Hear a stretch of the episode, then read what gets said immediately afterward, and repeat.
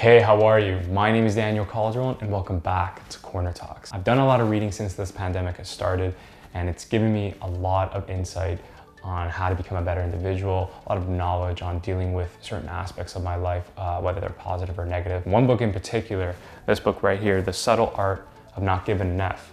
Uh, this is a great book by Mark Manson, and it essentially goes, as it says on the cover, a counterintuitive approach to living a good life. And what that means is sometimes we are conditioned to feel, for instance, we need to be positive. We need to always think of the bright side.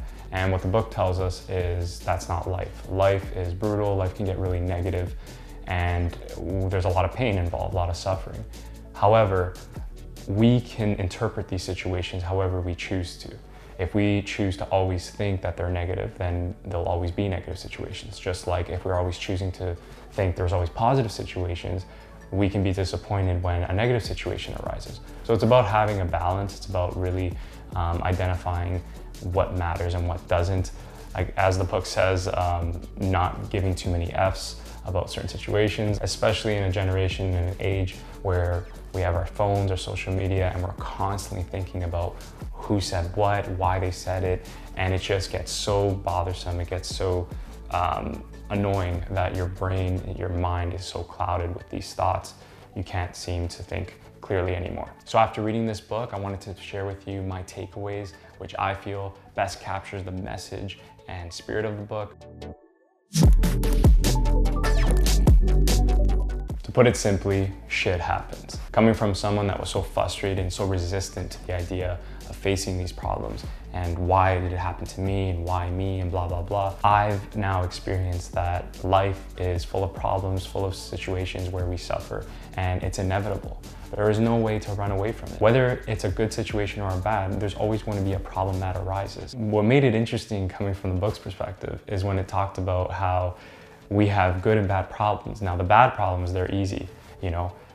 Oh, I, my dog died. I have grief now, I have anguish, I'm depressed, I'm sad. Of course you're gonna feel like that. Your dog dying, horrible experience. What about for those that get a promotion at a job? That should be good, no? Oh, but wait, there's problems with am I gonna have enough time to see my kids at night? Or am I gonna have enough time to go for drinks with the boys? Or am I gonna have too much responsibility? Those are problems. So my point what I'm trying to make is that we're always gonna experience these problems. We're always gonna experience these matters.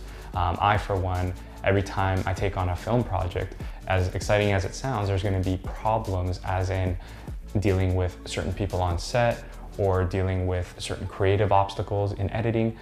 I'm never going to have a situation where it's just breeze, you know, full, full uh, smooth sailing ahead. I can't even get the words out of my mouth. But what I'm trying to say to you is that it's okay, it's normal, and it happens to everyone.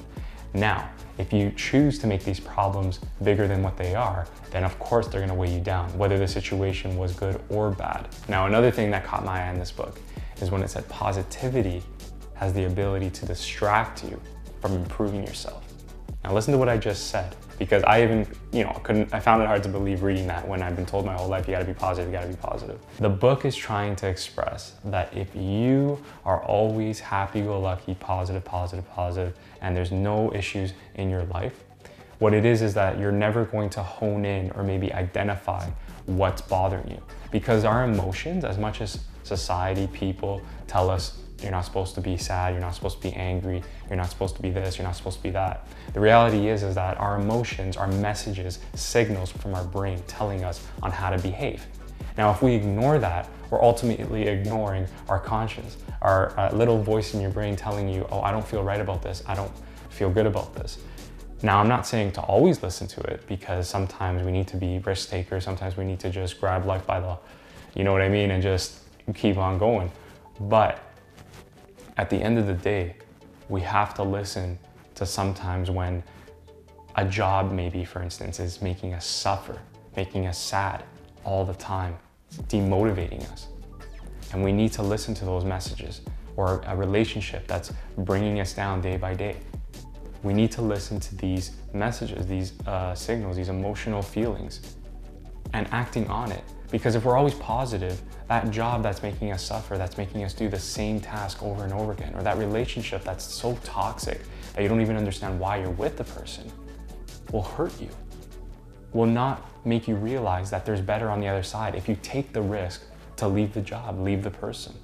So I strongly believe in that idea that positivity, as much as it's good for your life, you need a balance and you need to also look at situations and be negative sometimes about identifying problems in your life in order to improve them.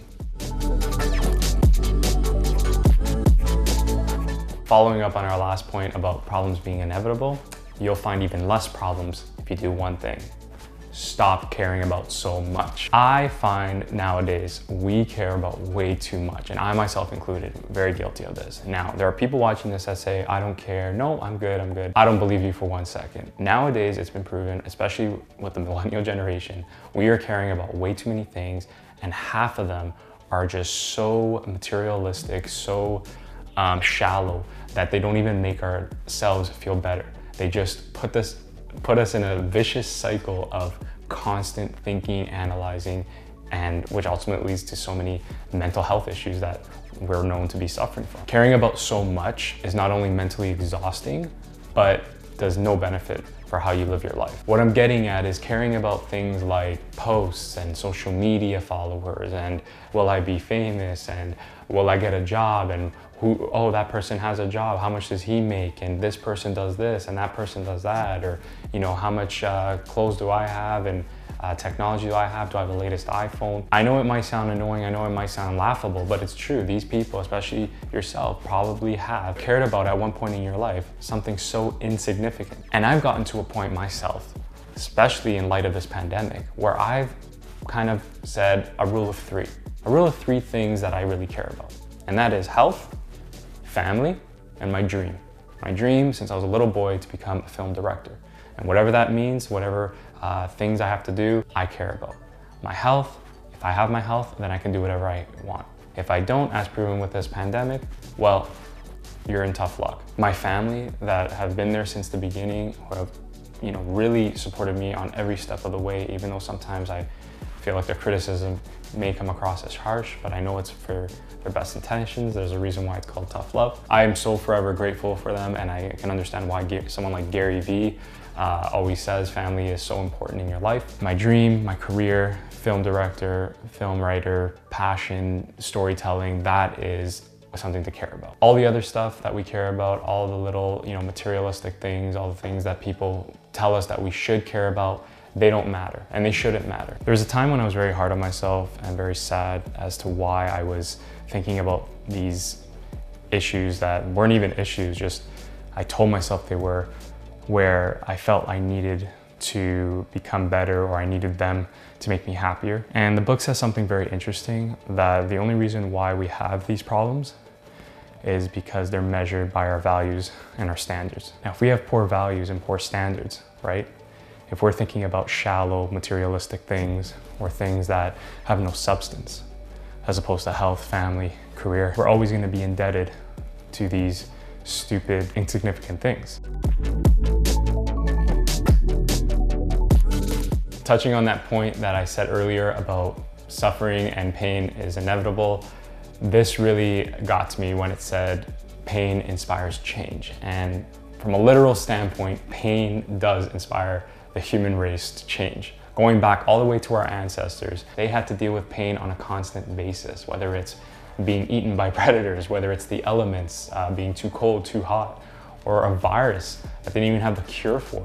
Talk about smallpox. We're lucky that we live in a age where, you know, if God forbid your child has chickenpox, they can be cured from it. This is the best time to live in that respect. By enduring the pain, we were able to evolve into the species that we are today. Famine causing millions to die of starvation, develop agriculture and farming. Cold weather giving you frostbite, develop boots and a coat. Toxic waste and gases polluting the air and decaying our ozone layer, develop clean energy. Pain has always been with us since the dawn of time. Pain has hurt our ancestors, has caused many of them to die. However, the ones that remained were the ones that learned from the mistakes, that learned from that pain on how to change, on how to improve themselves. Emotional pain works the same way. Well, when you're, let's say, with a toxic friend, someone that, you know, hurts you or someone that belittles you or gives you all these different red flags, you have those signs now that you take with your next friend.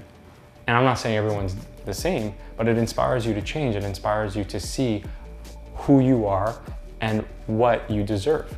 Do you deserve to be with someone that treats you less than what you are? No. So that's why it helps you change from learning from that experience how to improve on when you're with someone new. Or what about your skills and your talent, what you're capable of, where your true passion lies?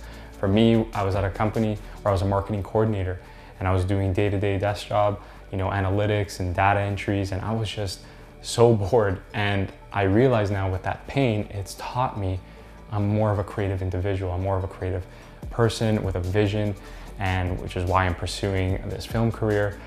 And it allowed me with that pain, that emotional pain of not fitting in to this company, not fitting into that culture, to realize it just wasn't for me. And it allowed me to improve, to inspire me to change in finding a different career path. Accept that pain will always exist. And like our ancestors, choose to learn from it. No matter what your parents said, no matter how high your IQ is, you're like everyone else. You have your problems, you have your insecurities, you have your trials and tribulations. You're only human. True self-worth is measured by your true feelings to negative thoughts. It is why some believe they cannot become an athlete or maybe get into a good school is because of the environment that they're raised or their perception on the world and their beliefs on what they're capable of. Now this may come across as pessimistic, but what I got from the book is we live in this world where it's either you're bad or you're excellent. There's no in between. There's no such thing as good. And the reality is, is there's a lot more than of good than there is bad and excellent. But people don't want to see it like that. It's you got to be the best or nothing at all, right? And that's just not healthy. I enjoyed that in the book it said extraordinary. Everyone wants to be extraordinary. Everybody feels they can be extraordinary. And the reality is, is the word itself can only exist because others are mediocre. If everyone was extraordinary, then how could that word make any sense? Really think about that. If everybody wants to be rich or everyone wants to be a millionaire and billionaire and everybody is told you can do it, then if they do become that, millionaires and billionaires wouldn't exist. Everyone would just be uh, wealthy or just have money. It is so refreshing, so calming, so satisfying to know that it is okay to be ordinary. It is okay to be normal.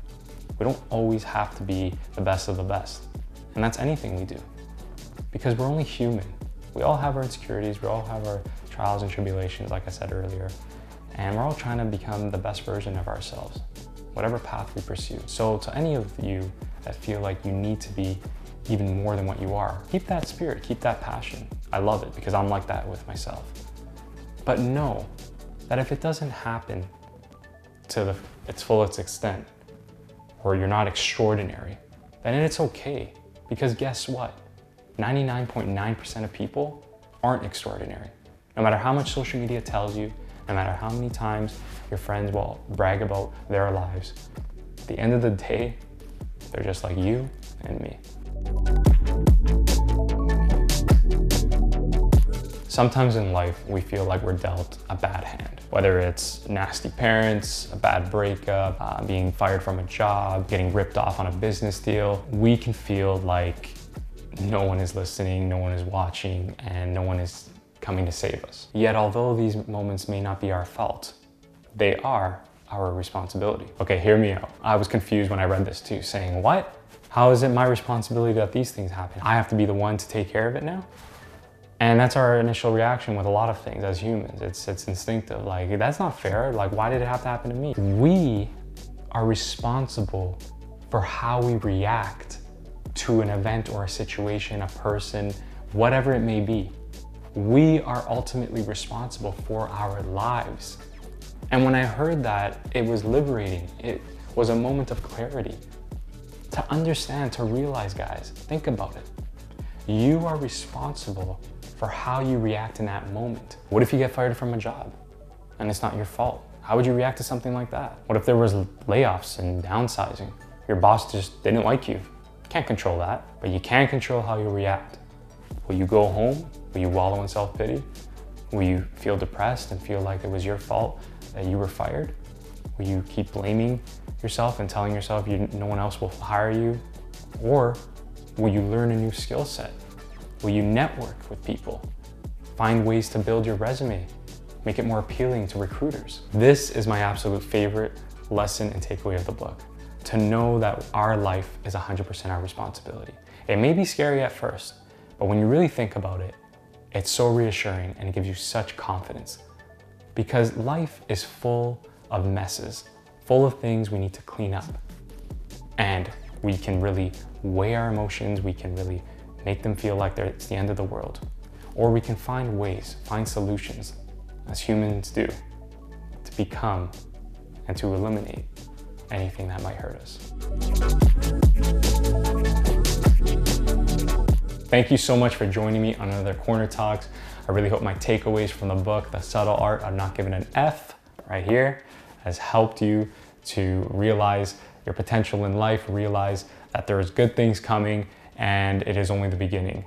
This is uh, a great book, a great self-help guide, and it has taught me so much. And like I said, I believe it will help you in many ways. If you haven't read it, um, I'll leave a link down below in the description. You can buy it off of Amazon uh, Indigo, wherever you need to, but I'll leave a link down below uh, so you can look more into it. If you've already read the book and agree or disagree to what I had to say, please leave your comments down below. I'd love to see your thoughts. If you enjoyed this video, please be sure to like and subscribe to my YouTube channel so you too can become the best version of who you are.